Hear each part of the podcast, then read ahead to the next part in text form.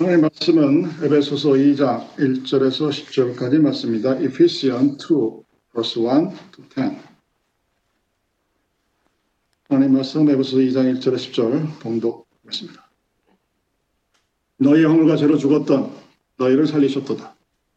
그때 너희가 그 가운데서 행하여 이 세상 풍속을 쫓고 공중의 권세 잡은 자를 따랐으니 곧 지금 불순종의 아들들 가운데서 역사하는 영이라.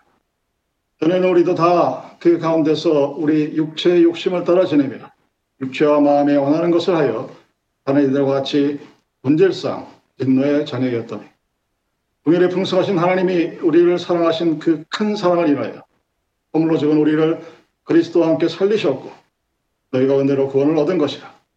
또 함께 일으키사 그리스도 예수 안에서 함께 하늘에 앉히시니 이는 그리스도 예수 안에서 우리에게 자비하심으로써 그 은혜의 지극히 풍성함을 온 여러 세대에 나타내려 하심이니라.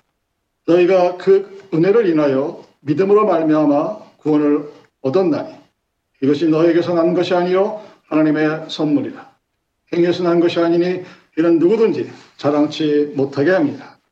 우리는 그의 만드신 바라 그리스도 예수 안에서 선한 일을 위하여 지으심을 받은 자니 이 일은 하나님이 전에 예비하사 우리로 그 가운데서 행하게 하려 하심이니라. 아멘. 사람의 생은 어, 태어남과 죽음입니다. 그리고 그 태어남과 죽을 때까지 사이에 별을 온갖 사건들이 전개가 됩니다. 예상하지 못한 일도 벌어집니다. 오늘날 우리의 현실이 그렇죠. 근데 근본적으로 생각해 보면 그 각기 다른 사람들의 일생이 사실은 별로 차이가 없습니다. 근데 사람은 그렇게 생각하지 않습니다. 아주 크게 차이가 있는 것처럼 착각을 하고 본질적으로 차이가 있다고 믿고 있습니다. 예를 들면 재산이 좀 더 많으면 저 사람이 나보다 더 행복할 것이라고 생각합니다. 내가 재산이 누구보다 조금이면 불행할 것이라고 생각합니다. 뭐 남들이 성공했으면 그 성공 때문에 행복할 것이라고 믿습니다. 사회적 명예가 없으면 그것 때문에 실패했다, 실패했다 고 생각하기도 합니다. 그렇지가 않죠. 특별히 행복이라는 이 해피니스에 관한 한 분명히 그렇습니다. 철학자들이 사상가들이 말합니다. 행복의 질량은 같습니다. 남들이 보기에 정말 금수저로 태어나서 부러움의 대상이 되고 있는 사람도 알고 보면 평생을 행복함이 없이 살아가는 경우가 있습니다. 겉으로 보면 고생을 하면서 불행한 사람 같은데 행복한 사람도 있습니다. 물론 객관적으로 야 저 사람은 조금 행복하지 않겠구나 하는 그런 유의 사람도 분명히 존재합니다. 근데 어떤 사람은 행복해 하는 삶을 삽니다. 어떤 사람은 만족해 하는 삶을 살아갑니다. 근데 어떤 사람은 그 소유가 많고 적음에 관계없이 그렇게 살지 못하고 있습니다. 그래서 사상가들이 분명한 어투로 우리들에게 말하고 있습니다. 행복의 질량, 즉 사람이 살아가면서 느끼는 행복의 전체적인 양은 같다는 것입니다.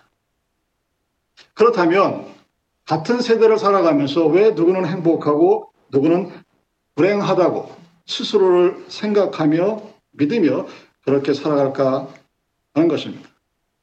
여러 가지 이유가 있겠지만 그 근본적인 밑바탕에는 세상을 바라보는, 즉 삶을 바라보는 자신의 인생관 또는 세계관 그런 것들이 있습니다.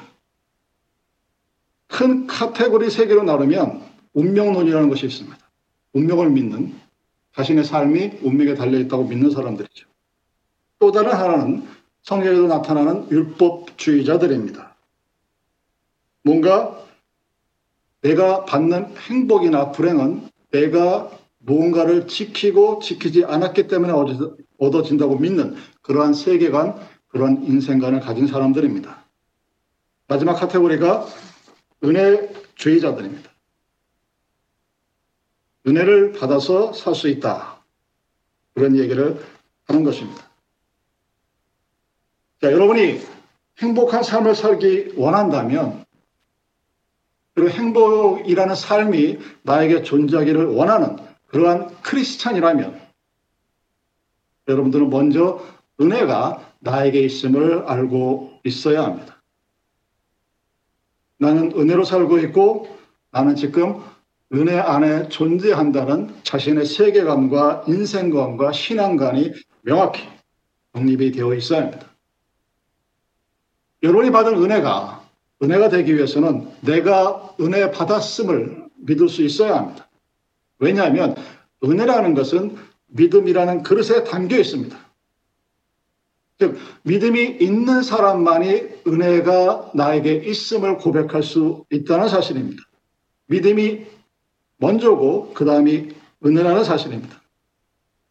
고린도전서 15장 10절은 이렇게 고백합니다. 나의 나된 것은 하나님의 은혜로 된 것이니 하는 사도 바울의 고백이 자신의 인생을 통틀어서 마지막에 바라보면서 내린 인생의 고백이자 자기 삶에 대한 인생관의 고백입니다. 얼마나 많은 수고를 했습니까? 얼마나 많은 희생을 했습니까? 얼마나 많은 땀을 흘렸습니까? 평생 하나님의 교회를 위해서 봉사하고 애쓴 사람입니다. 그런데 사도 바울이 자기의 삶을 이렇게 고백합니다. 나의 나된 것은 하나님의 은혜로다.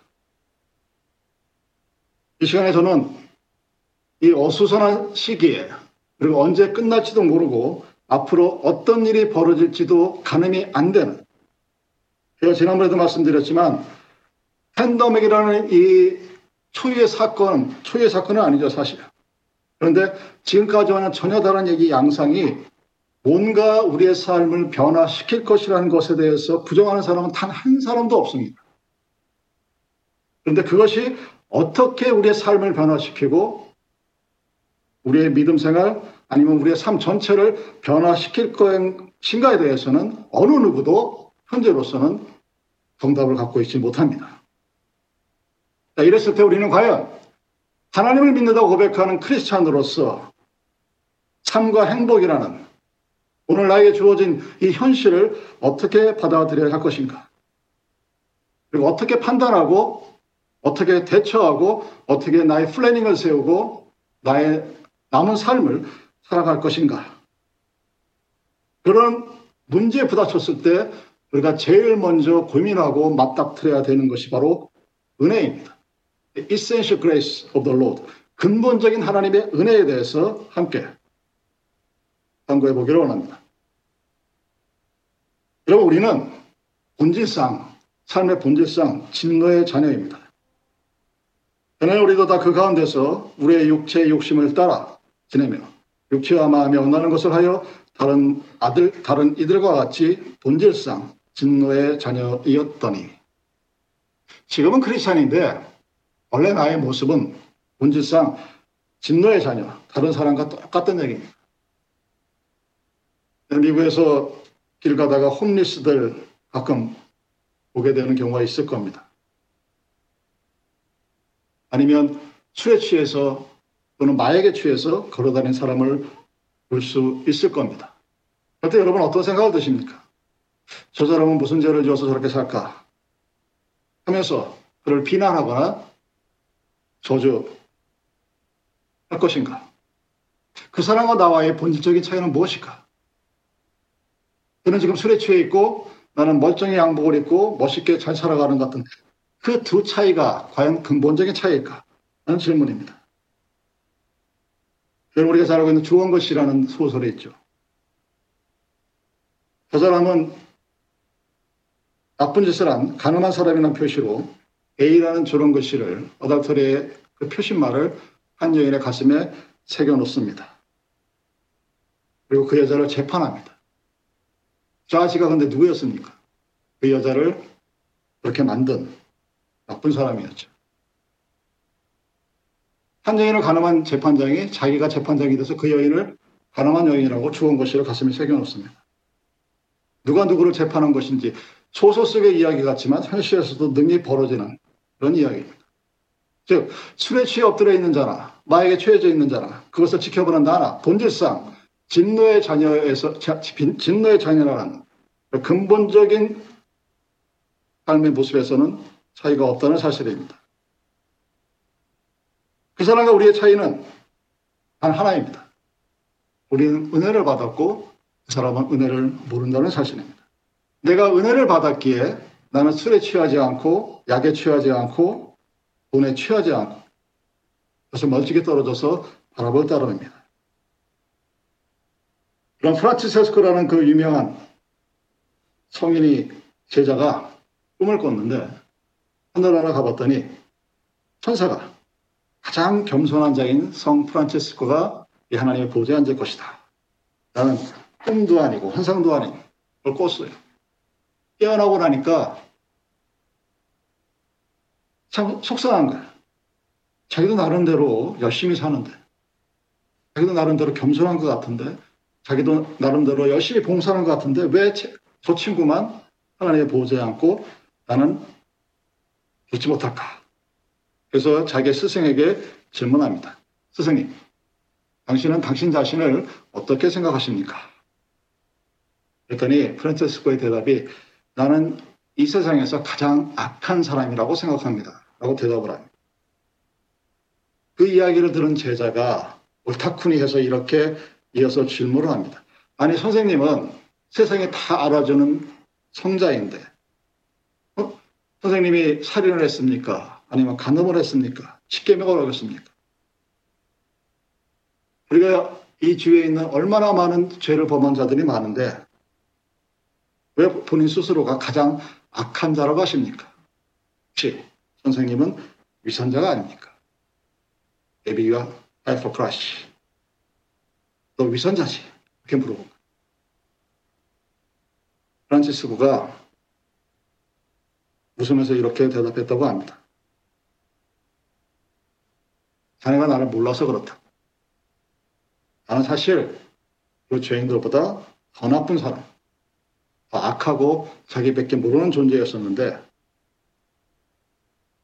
나에게 베풀어 주신 그 하나님의 은혜가 저 아편장애와 도박에 찌들린 사람들에게 술에 취한 사람들에게 하나님의 은혜가 베풀어졌다면 그 사람들이 나보다 더 훌륭하고 좋은 사람이 되었을 거라 이렇게 대답을 했다고 합니다.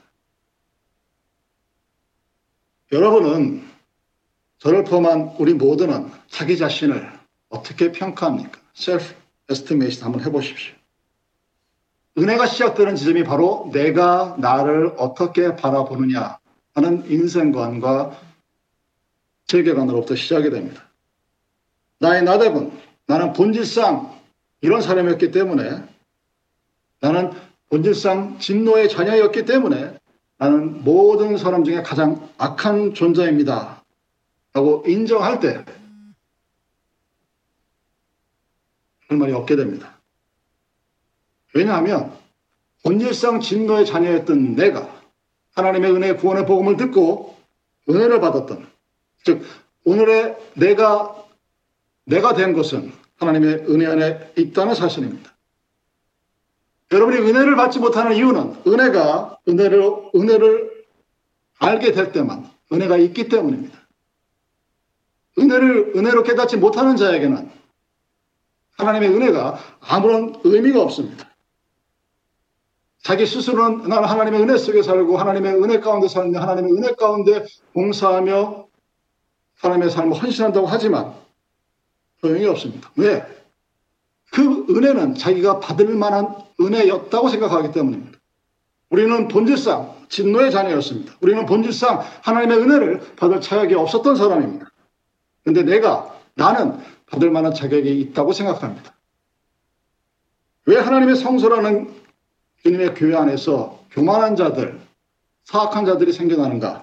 그 근본의 처음 시작이 바로 나는 은혜를 받을 만한 자격이 있다고 생각하는 사람들입니다. 그들이 교만한 사단이 되고 어둠의 자식들이 되고 하나님과 항상 언난, 어긋나는 troublemaker로서 존재하게 되는 것입니다. 그 시작이 바로 나는 은혜를 받을 만한 자격이 되느냐 아니면 자격이 없느냐라는 자신의 평가로부터 시작이 된다는 사실입니다.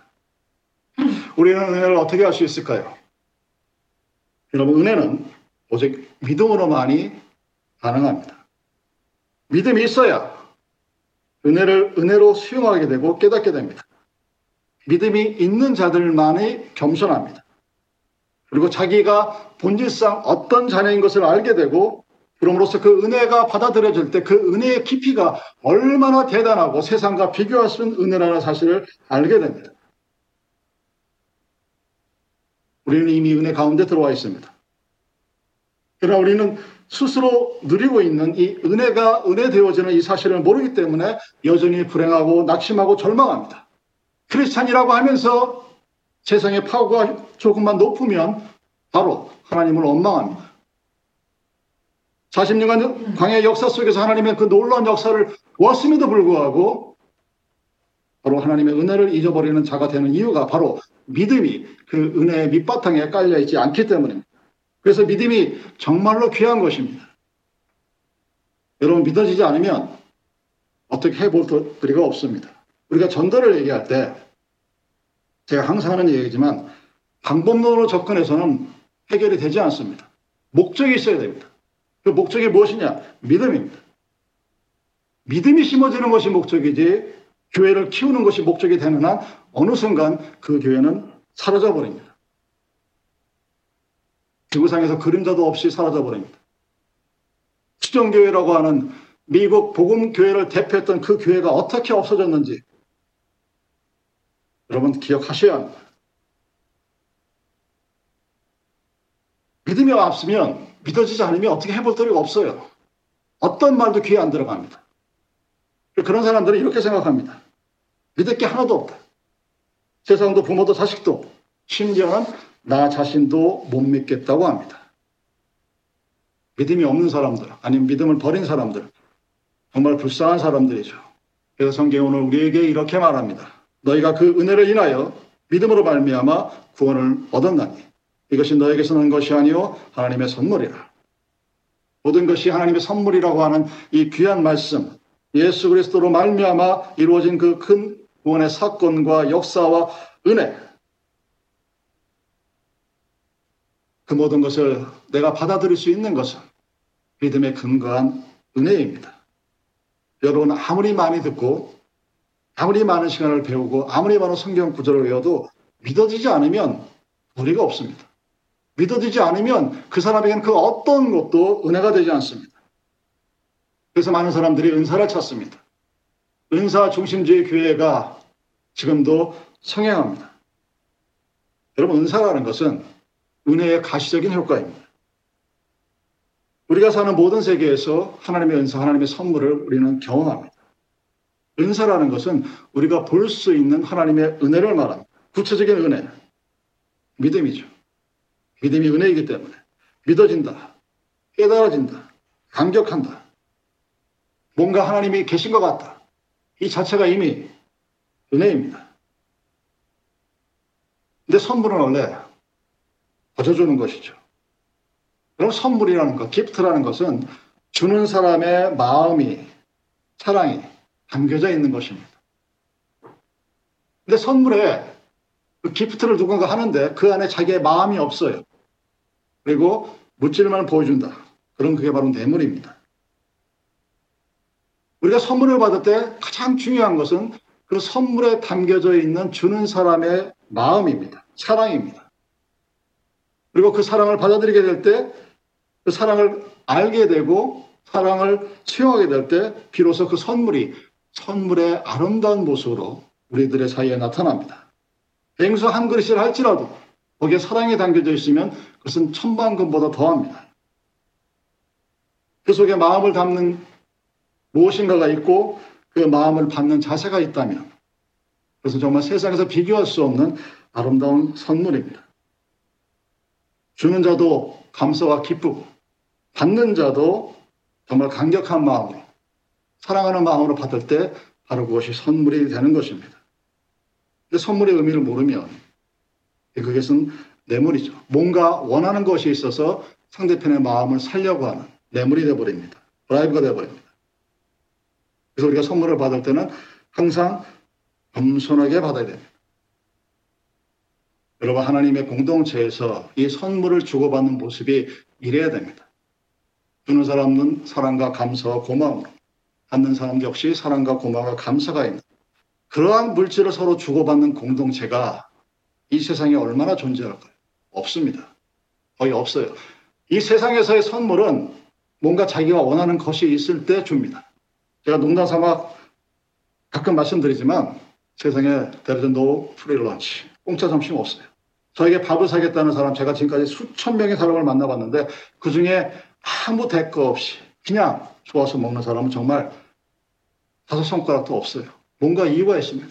뭔가 그 사람이 나에게 부탁을 해야 되고 뭔가 나에게 뭔가를 해줄 때 정말 감사해서 수고해서 기뻐서 주는 그런 선물은 세상에 없습니다. 그래서 여러분들이 주님의 공동체 안에서 그러한 선물을 주고받을 수 있는 그러한 은혜 가운데 살아간다면 바로 그 교회가 세상과 다른 교회의 특징적인 모습이 될 것입니다. 여러분이 그 사랑의 뜻을 알지 못하고 선물을 주는 사람의 감사한 마음을 알지 못한다면 아무런 의미도 없습니다. 왜냐하면 사랑이라는 것은 본래 어떠한 보수나 대가를 바라고 주는 것이 아니 것이 바로 하나님의 사랑입니다. 갚을 수 없는 은혜가 바로 은혜인 것입니다. 저는 카네기가 원래 스코틀랜드 출신입니다. 미국으로 떠나 미국으로 이민을 갔습니다. 이민을 왔죠. 왜? 먹고 살기 힘드니까. IMF 때 한국 사람이 쏟아져 들어왔던 상황이라고 생각하시면 거의 맞습니다. 돈이 없어서 돈을 빌려야 되겠는데 스코틀랜드에서 미국까지 오는 사람한테 돈을 빌려줄 사람이 얼마나 되겠습니까? 근데 카네기의 엄마의 친구가 되는 핸더슨이라는 부인이 20파운드를 선뜻 빌려줬습니다. 그때 기준으로 따지면 200달러 정도 되는. 지금은 200달러가 우습겠지만 여러분 150년 전은 굉장히 큰 돈이었습니다. 하나님가 그 돈을 받아서 네. 여러분이 잘 알다시피 성공 스토리를 써나가죠. 그리고 그 돈을 갚았습니다. 한 푼, 두 푼 벌어서 제일 먼저 한 일이 자기가 빌린 돈 20파운드, 200달러를 갚았다고 갚은 것이 첫 번째 일이었습니다. 그리고 그날 뱅핏을 열었다고 합니다. 너무 기뻐서. 왜? 빚을 갚아서. 그러면서 이렇게 얘기했다고 합니다. 여러분, 빚은 갚을 수 있습니다. 그러나 우리가 받은 은혜는 영원히 갚지 못합니다. 은혜를 갚을 수 있는 것이라고 생각하지 마십시오. 갚을 수 없는 것이 은혜입니다. 빚은 갚을 수 있으나 은혜는 갚을 수가 없는 것입니다. 우리는 이 은혜에 대하여 평생 고마운 마음을 지니고 살아가야 할 것입니다. 그는 빌린 돈 200불을 갚았지만 그것으로 끝난 것이 아니었습니다. 그 핸더슨 여인의 그 마음을, 고마운 마음을 죽을 때까지 간직하고 세웠던 것이 바로 카네기 재단입니다. 바로 그 부분입니다. 우리들의 문제는 은혜라는 것을 보상으로 합니다. compensate로 해요. 그래서 하나님이 나에게 내가 믿었기 때문에 보상으로 준 것으로 착각을 합니다. 그리고 내가 그 하나님의 은혜를 갚을 수 있다고 생각합니다. 여러분의 빚을 져서 돈을 갚을 수가 있지만 그 사람이 나에게 준그 이억 마을이 이민을 떠난 사람에게 돌려받을 수 없다는 것을 믿고 준 그 사람의 사랑은 갚을 수가 없는 것입니다. 왜냐하면 바로 그것이 하나님의 선물이기 때문입니다. 하나님의 은혜입니다. 그리고 믿음이 은혜입니다. 그래서 우리는 사랑할 것이 없는 것입니다. 오직 하나님께 영광을 돌릴 뿐이죠. 그런 서양 음악사에서 한 페이지를 장식한 하이든이 지은 곡이 천지 창조주. 야, 이게 고, 과연 교향악으로 연주가 가능할까? 하이든을 천지 창조의 초연을 마치고 나서 하이든이 이렇게 고백을 합니다. 여러분 이것은 내가 한 것이 아닙니다. 하나님께서 내가 이 곡을 작곡할 수 있도록 은혜를 주신 것일 뿐입니다. 우리 모두 그에게 영광을 돌립시다. 사랑 여러분, 삶에 대한 생각, 즉 한 생에서 죽음까지, from birth to death. 그 사이에 벌어지는 일들을 우리는 과연 어떤 모습으로 바라볼까? 왜 하나님의 사람들 사이에서 문제가 생기느냐? 그 처음은 이렇습니다. 아무것도 아닌데 스스로 자기에게 공을 돌리기 때문에 문제가 생깁니다. 내가 받을 만 한데 사람들이 그것을 인식하지 못한다고 생각하는 하나님한테 칭찬을 받고 하나님의 위로를 받고 하나님의 사랑을 받는 것은 뭔가 좀 덜 부족해요. 당연한 것이고 사람도 자기를 알아줘야 합니다. 그 사람들이 칭찬을 받으면서 교만해집니다. 존경을 받으면서 이제 그것이 자신의 인격성의 결과라고 생각하기 때문에 문제가 됩니다. 교회 안의 모든 문제가 하나는 돈 문제면 또 다른 문제는 바로 교만의 문제입니다. 그 교만의 문제를 해결할 수 있는 것은 단 한 가지입니다. 모든 영광은 하나님께. 내가 받은 모든 은혜는 하나님께 영광을 돌리는 문기가 되는 것 뿐입니다. 그 사람들은 묻습니다. 어디까지가 하나님의 은혜고 어디까지가 나의 노력인가? 인생은 왜냐하면 율법주의자들에 의하면 뭔가 하여튼 열심히 노력해야 내가 돈을 안 쓰고 벌어야 돈을 벌 수 있는 거 아닌가? 틀린 말은 아니지만 그러면서 스스로에게 묻습니다. 하나님은 나에게 얼마나 많은 은혜를 베푸셨고 나는 그 하나님의 은혜에 대해서 얼마나 많은 노력을 했던가? 그만한 사람들은 99%는 나의 노력이고 1% 어찌할 수 없는 앞날에 벌어질 흥당부계 예측 불가능한 미래의 1%는 하나님의 은혜에 달려 있다고 생각합니다. 그렇게 생각하고 그렇게 살면서 자신은 하나님의 은혜 안에 있다고 착각을 합니다. 저도 아마 그런 종류 중에 한 사람일 거예요.